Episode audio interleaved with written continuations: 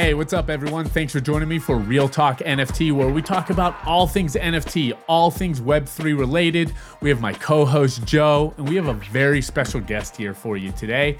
Alec Wantoch, the head of product of Hyperplay. Hyperplay is a, a Web3 native game launcher and aggregator of games and game stores such as Epic Games and Amazon Prime Gaming. Alec, really happy to have you on today. Thanks for joining us, my man. Thanks for having me. I'm super excited. So let's get things started a little bit. Let's talk about like you're just I know we were talking about beforehand, but we'd love that little recap. Give us a little background about like, you know, your expertise in web three and NFTs and how'd you get into this crazy world? For sure. Yeah. Definitely interesting journey. Um, I would say as an engineer, I got into web three around 2016. Um, and saw a lot of really interesting things. And back then, NFTs were more of this idea of like, hey, can we tokenize our house or like tokenize our car, things like that. Um, tickets, ticketing systems, um, land, uh, you name it. And um, I particularly found just the idea of like everyone generating their own key pairs and using wallets and having this like decentralized layer that everyone can kind of come to agreement on. I thought that was really interesting. I was really involved in the security space at that point, and you know, we tried very hard to get people to adopt things like PGP, and uh, never really worked out. But people are generating their own crypto wallets and their key pairs there, so that really drew me in, and just the self sovereignty of the whole thing, and um, you know, just removing authorities where they're not necessary um, was really fascinating to me. Fast forward a few years, um, ended up helping build a protocol that helps you know Web3 engineers distribute their software. Um, and then through a mutual friend, uh, met the founder of Hyperplay, um, Jacob C. ETH, um, who was you know the ex product lead for MetaMask, and um, we kind of ended up in this nice convergence. So we decided to join their team, and um, you know we were working with a lot of game studios in the Web three space, and yeah, we've got a lot of really cool friends in the ecosystem, and uh, yeah, that's kind of how we ended up here. Awesome. Give us a little insight of exactly what hyperplay is and what you're striving to do, do with um, in the gaming world. Absolutely. So hyperplay is a Web3 native game store and store aggregator. Um, so we basically have our own native hyperplay store where we don't charge developers these absurd taxes that these other stores do for example, like Steam will charge you 30% and they'll deplatform you if they figure out that you're a crypto game. Um, that is hmm. totally against what we're about. Um, so we provide the most developer friendly platform that there is out there. Uh, we provide a lot of really nice tooling for the developers to be able to do things like token gating. We pass a wallet through to the game for whether it's a browser game or a native game. So the developer doesn't have to worry about wallet tooling, and the player can just bring their single wallet to all their different games without having to worry about it. Um, a bunch of other developer tooling like licensing, different release channels, helping games do their launches and work with their community to like bring in early adopters, uh, a bunch of things like that. But as you mentioned, we also aggregate other stores like Epic and GOG. Uh, more coming soon as well. It's going to be really exciting there. Uh, but basically, that creates this nice unified place for if you're into Web3 gaming. This could also be the one stop shop for all of your regular games. You can still play Fortnite on there, uh, but you can find a lot of really good games in the Web3 space.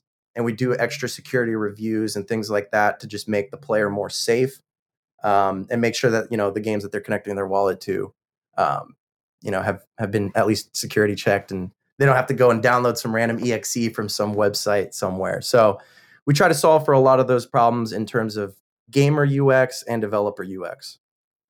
Very nice. So, are you a gamer yourself?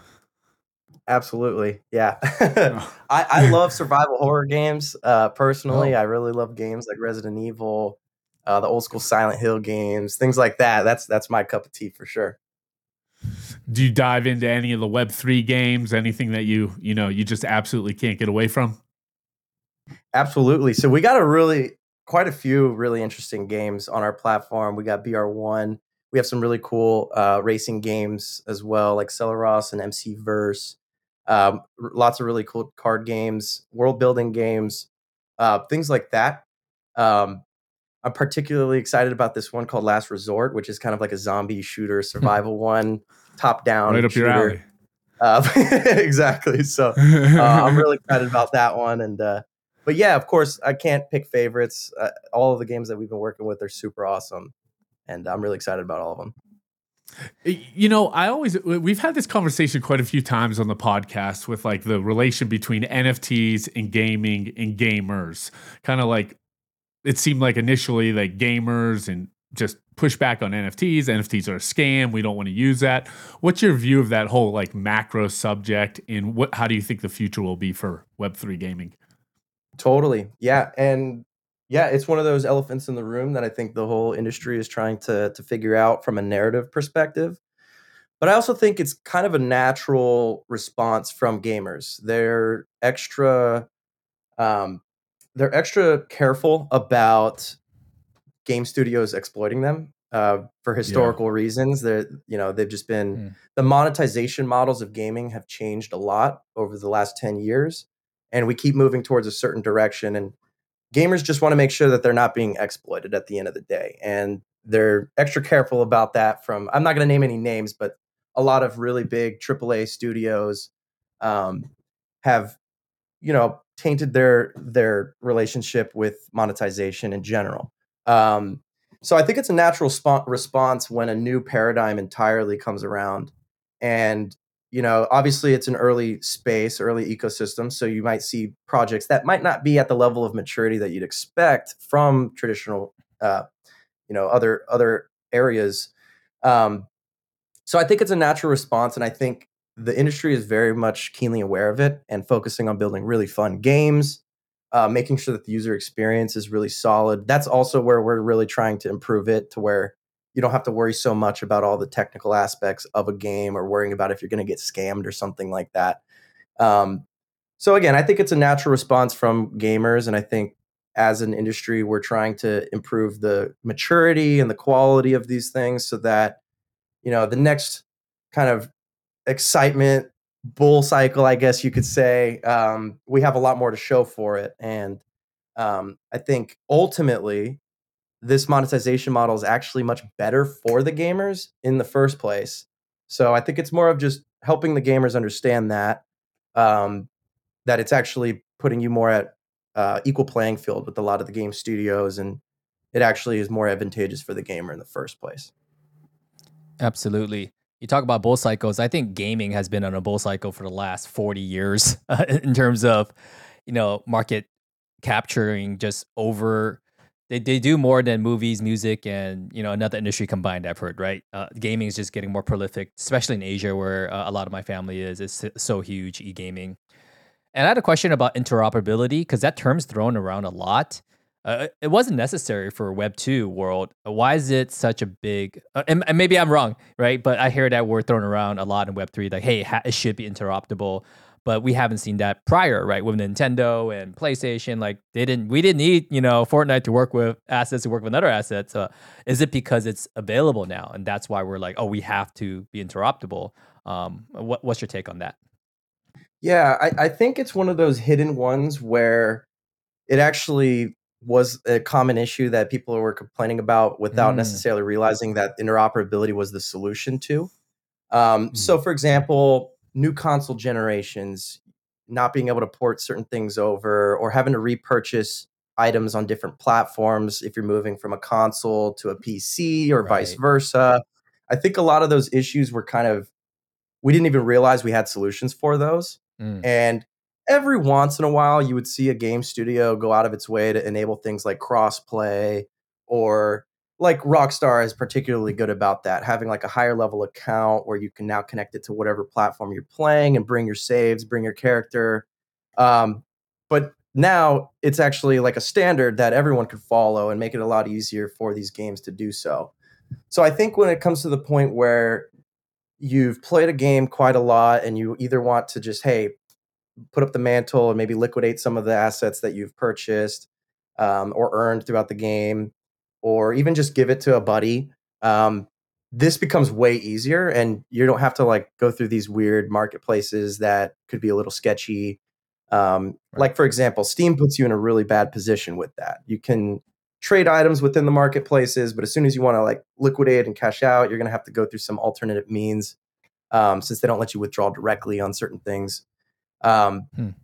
But anyway, that's I think one of those key issues. We realized that hey, since we have new playing ground, uh, new new uh, building ground here, uh, that we could actually do it right this time and like actually make things interoperable. And it also goes towards the player's wallet and things like that. So right now you have all these different accounts on all these different platforms, assets on all over the place, mm. right? Whereas with this, you could kind of bring everything and it's portable to where now I have my one single gaming profile that I could bring to these other games. And these other games can incentivize me to attract them to their game based on my playing history. Um, so I think there's a lot of really interesting opportunities that come about with having really solid interoperability. Nice. So you mentioned Jacob, the founder, and his connection to MetaMask. So I'd imagine that from a wallet um, compatibility standpoint, Metaba- MetaMask is integrated. Are other wallets integrated onto the, the Hyperplay platform?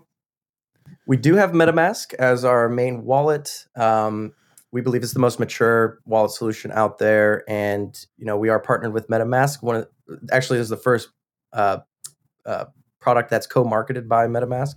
Mm. Um, oh, cool. So we, we definitely have a lot of great, strong relationships with their their team, and it helps us a lot in terms of just making sure we have really solid first party support with that wallet.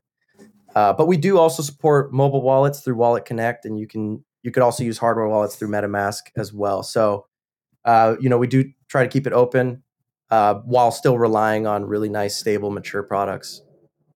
And it, and it looks like you're just not um, you're just not stuck with one blockchain or one network. It looks like you're available with Ethereum, Polygon, all the big names out there. So that's that's outstanding to see. Um, you said something earlier that like uh, you said 30% some of these gaming stores are charging developers 30% and it just seems like such a crazy number to me and yours is, zero my understanding is it zero right now? Is that what you're? How do you make money? that is correct. So yeah, we are in the future going to be rolling out a nice uh, secondary marketplace for a lot of these things, but we we're not going to take a cut from the developer directly in that case. Um, nice. It's going to be a similar model to a lot of these swap platforms, but um, yeah, in general, you know, we do we do believe that a lot of the current platforms like Steam and Apple and even Google are quite exploitative. And you're completely right. 30% is ridiculous. And we feel the same way. And it's really surprising that we're actually still in a situation where that's the case. Um, but, you know, we have ended up in a situation where developers don't have a whole lot of choice in that matter. Um, they they just kind of have to distribute on these stores a lot of the time. So that's why we're coming in with an alternative model uh, where we don't exploit the developers that way. We allow them to build with any blockchain, as you mentioned. Um, and with the re- recent uh, MetaMask snaps as well, we're also extending to non EVM chains like Solana hmm. uh, and, and a few others nice. like Sui. Um, so we definitely want to make sure that we can help any type of Web3 game developer, um, you know, distribute to their players and without having to worry about all these fees. Um, and just exploitative policies like I mentioned Steam, they'll just deplatform you if they find out that you're a crypto game. Um, mm. Epic is sort of the next more friendly one, but they are still taking about 12% of your in game revenue. And they're kind of still updating their their policies for web3 and it could change in the future uh, but you know we we definitely feel very strongly about the web3 philosophies so um, from from the beginning we're we're web3 developer friendly yeah, I saw the Asian market leading the gaming space in terms of Web3, like Square Enix and ZTX. Um, but Zynga got in recently, which is great to see. Why is America so much slower? Is it because of legalities that's holding us back and people don't want to develop because they don't want to get in trouble, these being assets and whatnot? And um, yeah, just what's your take on that? Because it seems like we're falling behind. It is a great question, man. Um, I will say, obviously, this is a personal take, um, but I do think that particularly in the US, this is just based off of my own experience with going to different events and participating in different, even just hackathons and stuff like that. Um, I do find that the US kind of looks at the crypto market in a little bit more of a hyper financialized way. Mm. uh, than a lot of other countries do. We kind of compare them to more like, you know, for better or for worse, you know, we do speculate quite a lot on these assets and we look at them more as like risky investments and things like that. And I find that that's a common cultural phenomenon here in the states. Mm. Whereas outside of the U.S., a lot of folks care particularly about the the use cases of um, you know removing those authorities, um, being able to liquidate assets between different countries. A lot of folks sending money between each other in different mm-hmm. countries. Really getting to that core ethos of like the borderless and permissionless parts of those protocols. Um, for the, yeah, and, and so uh, as far as why the Asian markets are particularly adopting these these technologies, it's a great question. I think it it comes to you know they're just a little bit more excited about some of these newer technologies at the fundamental technology level. Mm-hmm. Um, and yeah, we're just kind of looking at it a little bit more financialized until we see a lot of these really good games. But uh, but yeah, I think that's one of those benefits of you know being in a place where the banking systems are you know, relatively trustworthy and relatively stable. Um, but a lot of different parts of the world, that's not the case. So um, I think that naturally fits that that story. Where do you see like the the future of NFTs incorporating with the gaming? Do you do you see a future where almost all games are going to be somewhat decentralized, incorporating NFTs? Is that the path you see um, forward? It's definitely a critical path that I think is going to happen in this space, particularly for things like access passes, um, as well as just like cosmetics and things like that. I think gamers are already pretty used to buying in-game mm-hmm. assets for both cosmetic purposes as well as changing the mechanics of the game. Obviously, gamers are really like they push back a lot on like pay to win, which our industry is keenly aware of. Um, but I think it's only natural to now say, hey, instead of having some entry in some company's database somewhere, you could actually have this asset in your wallet at the end of the day. Um, and then other games, again, can use that information to help target you as a player and try and get you to play their game as well, either by airdropping things into your wallet or qualifying you for certain things based off of previous gameplay history and all that's in, done in a way that is a lot more accessible to the game developers um, since it is all on that neutral platform already. They don't have to like ask some other game studio for their api access or anything like that. They could just go and do it. So i think it's only natural for the games to start moving that direction um, and i think it's a really really great fit for the nft use cases in general. Yeah. Do you own any nfts Oh, sorry. Of course, yes. of course. I think the most amount of NFTs I have are in POAP form, actually. So I nice. love POAPs. Those are my favorite types of NFTs. But I do have some really great Chris Dyer uh, Galactic uh, NFTs. Those are really cool. A bunch of them, honestly. I got I got a bunch, but uh, but yeah. Well, Alec, I'm not sure if you saw um, Ready Player Verse that's coming up. They're partnering up with Warner Brothers. Uh, that's pretty exciting. So I guess a two part question here. Uh, where's gaming going? Because you know we got Apple coming out with their goggle. It's not a called a goggle, obviously. It's it's super cool. Very expensive, by the way. We got mobile. We know. We got desktop. We got you know Pokemon Go with its um I don't I forgot what you even call that nowadays, but it's kind of all merging uh, into I think this metaverse type of world, and that could be completely off here. I mean, what are you excited about in terms of gaming? Is it the metaverse as we quote unquote call it? Is it a specific platform? And then the second follow up question to that is, you know, where does you know hyperplay live? Is uh, amongst all those?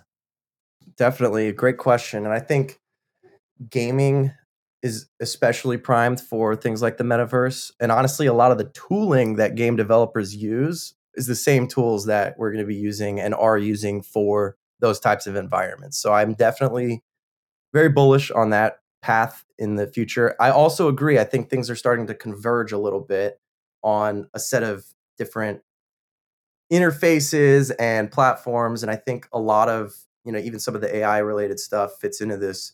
Um, I do think that gaming is actually the fundamental ground in which a lot of this stuff is being built on top of. Um, from the gaming engines themselves to a lot of the mechanics of these games, they fit really well with these paradigms. Um, and then also just in terms of you mentioned earlier with like just cinematography and storytelling, I think gaming is an incredible format for those things. And as we converge re- reality into technology more and more, digital assets make even more sense because now we're operating in this other world where we're actually doing things and there's material changes in this quote unquote virtual reality that we're creating or the metaverse that we're creating.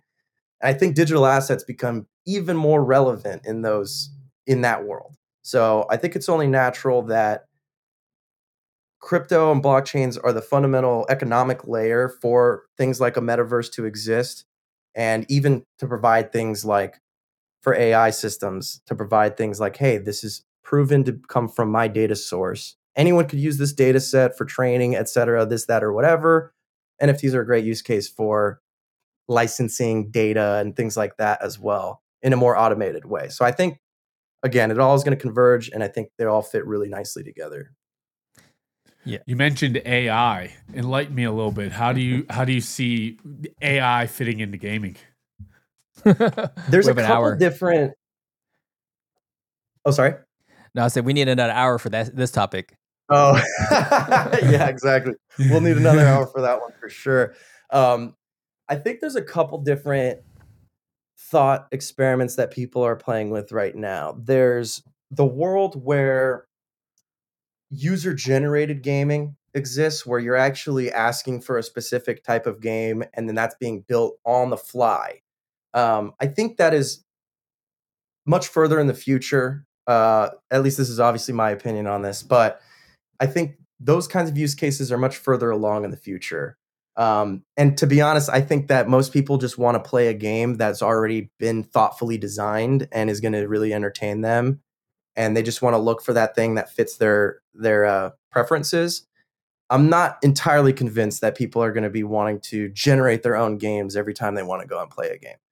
Um, but I do think for things like RPGs, where you have main quests and side quests, and you even have random events, things like that, I believe that the dialogue options and just the general in, uh, interactions with NPCs and other characters in the game are going to be far, far richer and more dynamic with these things. Because now we can train a character we could train a model on that and this character can say all kinds of things now that still fit within the story and still make sense within the greater context of the game but now provide you an even richer experience and now you can play the same game 100 times in a row and potentially have 100 different outcomes every single time so i think for things like rpgs or even just other types of games like uh, like card games for example i think those could be really interesting um, or even just more intelligent AI to, to help play with you if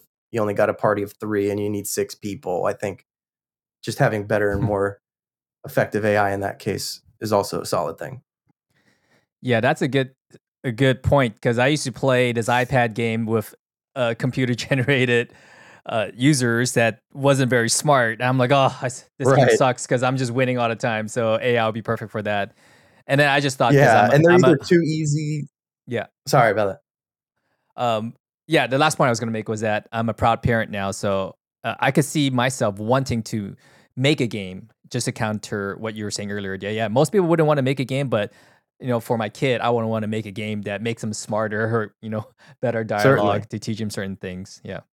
Certainly. Yeah, I also believe that will be the case. I think it's just a much smaller percentage of of what we'll actually be seeing in the in the real world. I also would love to do that too.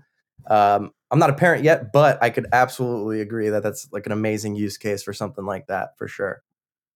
I love the idea of utilizing the AI in a role playing game. That that's one of the best examples I've heard or even had anybody bring up to me because you're right. You could have hundreds to thousands of different outcomes, but it's going to still fit within the same story, and it's just going to make that game uh, I think the word you use is richer, and that's that's a it's kind of stuck in my head, but it's just make that experience richer for the end user.